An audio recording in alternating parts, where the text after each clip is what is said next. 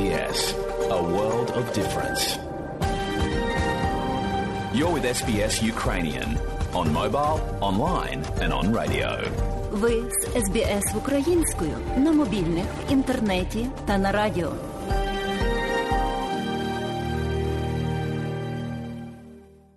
А далі, шановні друзі, у нашій україномовній радіопрограмі Вістки із рідних земель, з якими вас ознайомить сьогодні журналістка Людмила Павленко. Вже більш як 31 тисяча російських військових загинули в Україні з моменту повномасштабного вторгнення. За час із 24 лютого Росія сплачує за абсолютно безглузду війну проти України майже по 300 життів своїх солдатів щоденно. Сказав у своєму щоденному зверненні президент України Володимир Зеленський. При цьому він висловив упевненість, що рано чи пізно настане день, коли кількість втрат навіть для Росії перетне межу допустимого. найгарячіші точки ті самі, передусім Сєвєродонецьк, Лисичанськ, Попасна тощо відчувається, абсолютно відчувається, що окупанти не вірили, що опір наших військових буде таким міцним, і тепер намагаються задіяти додаткові ресурси на Донбаському напрямку. Як і на Херсонському, перекидають туди нові підрозділи, щоб стримувати наші дії. Але який в тому сенс для них?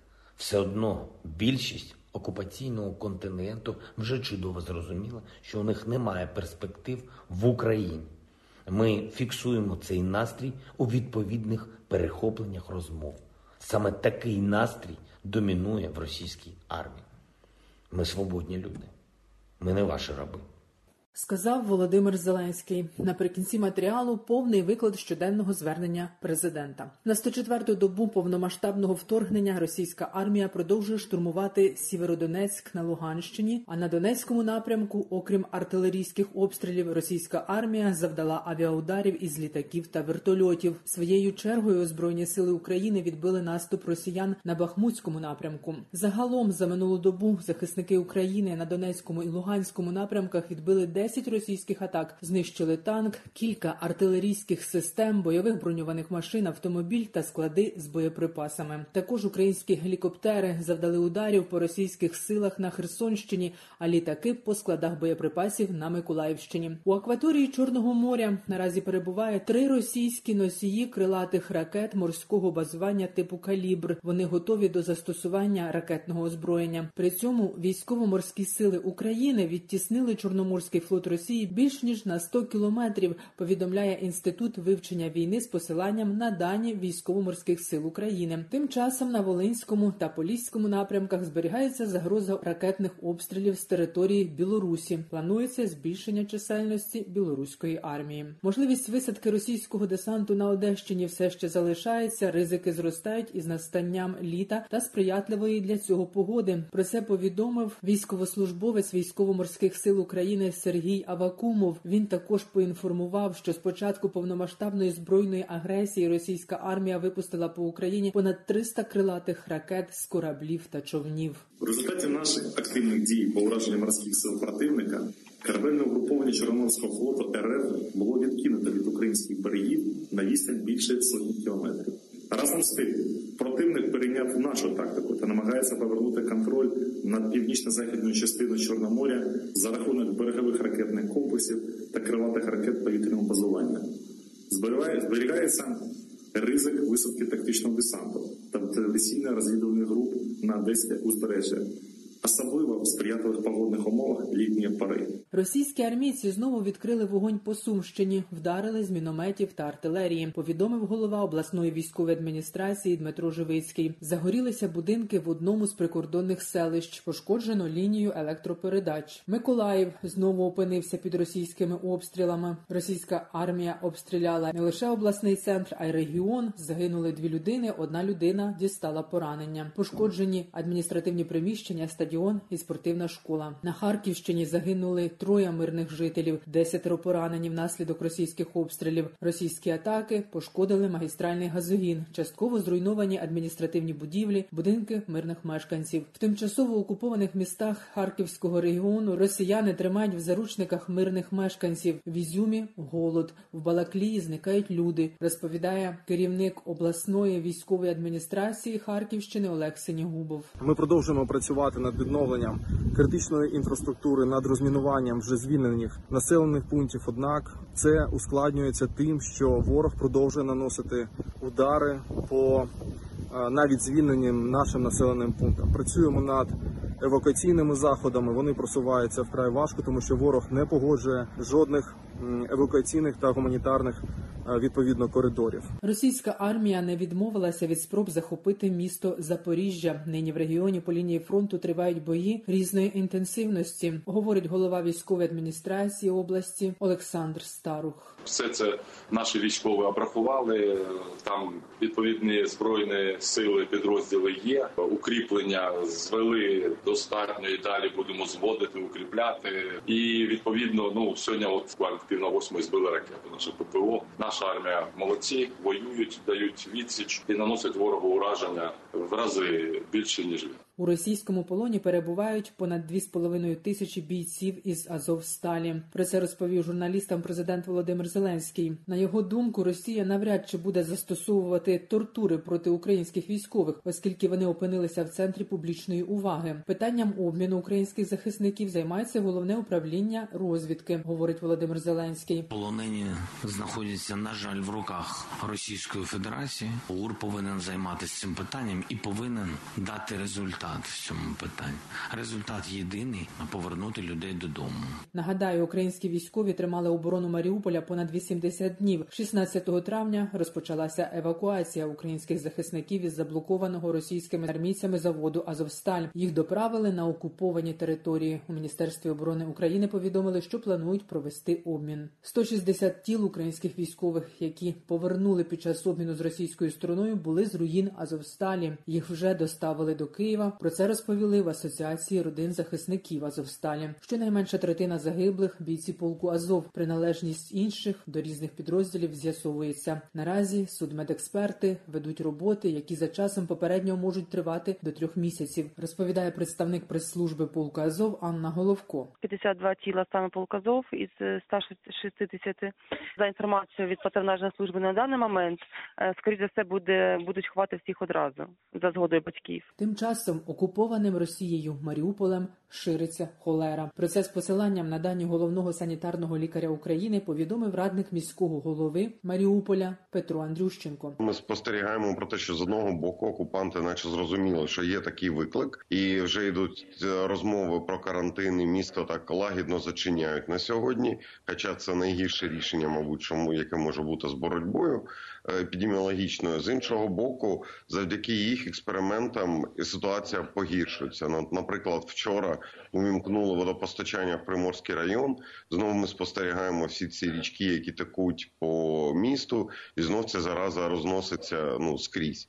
Тому ситуація дійсно дуже загрозлива. Готуватися до нового навчального року офлайн закликав школярів та студентів заступник міністра освіти і науки Андрій Вітренко. Наразі проводиться робота з облаштування у навчальних закладах безпечних місць та укриттів. Водночас рішення про відновлення очного навчання залежатиме від безпекової ситуації в країні. Крім того, зараз триває дискусія щодо змін у навчальних програмах з деяких предметів, розповідає Андрій Вітренко. В першу чергу я хочу вам розказати про такий предмет, як захист вітчизни. А зміни будуть стосуватися посилення практичної спрямованості цього предмету. Там буде посилено національно-патріотичне виховання, і буде окремий блок, який буде стосуватися протимінної діяльності, щоб діти були свідомі того, що не можна чіпати, що викликає для них якусь небезпеку. Окремий блок це зарубіжна література. Будуть виключені повністю всі. Ну, наприклад, там як війна і мир, такого вже в Україні вивчати не будуть. Тобто, все, що виспівують такі ці орківські війська, все воно зникне з програми зарубіжної літератури. duro.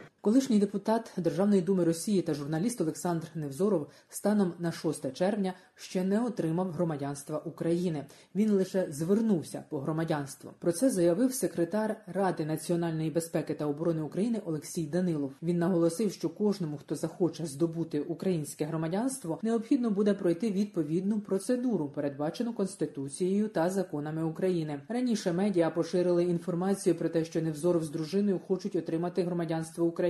А радник голови міністерства внутрішніх справ України Антон Геращенко навіть повідомив, що президент Володимир Зеленський, начебто, підписав указ про надання українського громадянства Невзорову та його дружині. Сам Невзоров заявив, що стає на бік жертви і подякував людям України за те, що дозволили йому зайняти серед них місце. Додам, що українське суспільство інформацію про можливе українське громадянство для Невзорова та його дружини сприйняло доволі суперечливо, подекуди навіть обурливо. Коментуючи ситуацію, президент Володимир Зеленський заявив, що Невзоров хотів позбутися громадянства Росії, бо підтримує Україну. Зеленський висловив думку, що треба хитати Росію в будь-який спосіб, і що люди, які виступають за Україну, це теж зброя.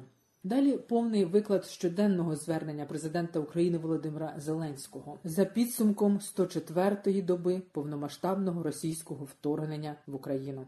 Бажаю здоров'я. Коротко звітую про день, що минув. Було багато активностей, як дипломатичних, так і внутрішньополітичних. По-перше, урядом утворюється штаб для підготовки до наступного опалювального сезону. Це рішення ухвалене за результатами наради, яку я сьогодні провів з представниками уряду, так і з представниками наших найбільших державних енергокомпаній і регуляторів. Прем'єр-міністр України, міністр енергетики, економіки, міністр розвитку громад і територій, керівники НАК Нафтогазу, Укренерго, Енергоатому та НКРЄКП. Був також і профільний заступник керівника Офісу президента. Щоб не планували собі окупанти, ми маємо готуватись до наступної зими в нашій державі на своїй землі для всіх наших громадян. Обговорили сьогодні питання закупівлі достатнього обсягу газу на опалювальний сезон, накопичування, вугілля, виробництва електроенергії в умовах, які ми маємо наразі через агресію Росії, через цю війну. Це дійсно буде найскладніша зима за всі роки незалежності. Але все нормально. Маємо пройти її так, щоб наші люди відчували нормальну роботу держави. Так і буде. У цей час у нас не буде продажу нашого газу і вугілля за кордон. Увесь внутрішній видобуток буде направлений на внутрішні потреби наших громадян. Водночас робимо все для того, щоб наростити наші можливості експорту електрики. Це дозволять робити наявні в Україні потужності. А після історичного приєднання нашої держави до об'єднаної енергомережі Європи такий експорт він не тільки дозволяє нам збільшувати нашу валютну виручку, але й прямо впливати на стабілізацію енергетичної ситуації в країнах-сусідах, які скорочують споживання російських енергоресурсів. Ще один важливий аспект це ремонтна програма для ТЕС, ТЕЦ для котелень. Зокрема, для тих, які були пошкоджені чи повністю розбиті російськими ударами. Виконання цієї програми найближчими місяцями це одне із топ-завдань для Міністерства енергетики України. Хочу окремо підкреслити, що поставив уряду дуже конкретне завдання зробити все, щоб тарифи на газ і електрику і в наступному опалювальному сезоні не змінилися. Людям і так складно, бо війна це буде забезпечено.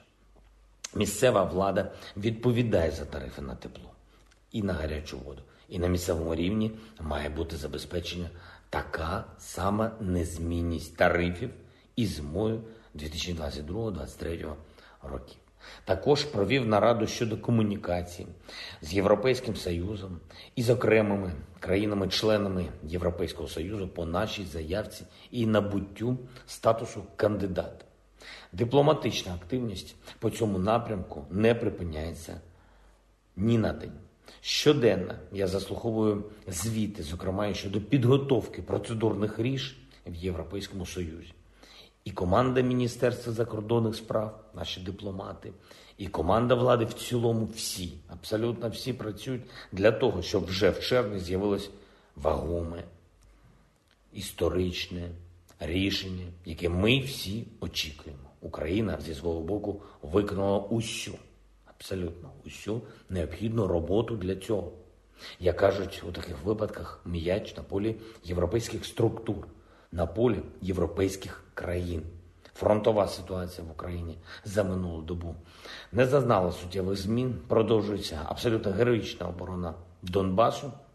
Найгарячіші точки ті самі, передусім Сєвєродонецьк, Лисичанськ, Попасна тощо відчувається, абсолютно відчувається, що окупанти не вірили, що опір наших військових буде таким міцним, і тепер намагаються задіяти додаткові ресурси на Донбаському напрямку, як і на Херсонському, перекидають туди нові підрозділи, щоб стримувати наші дії.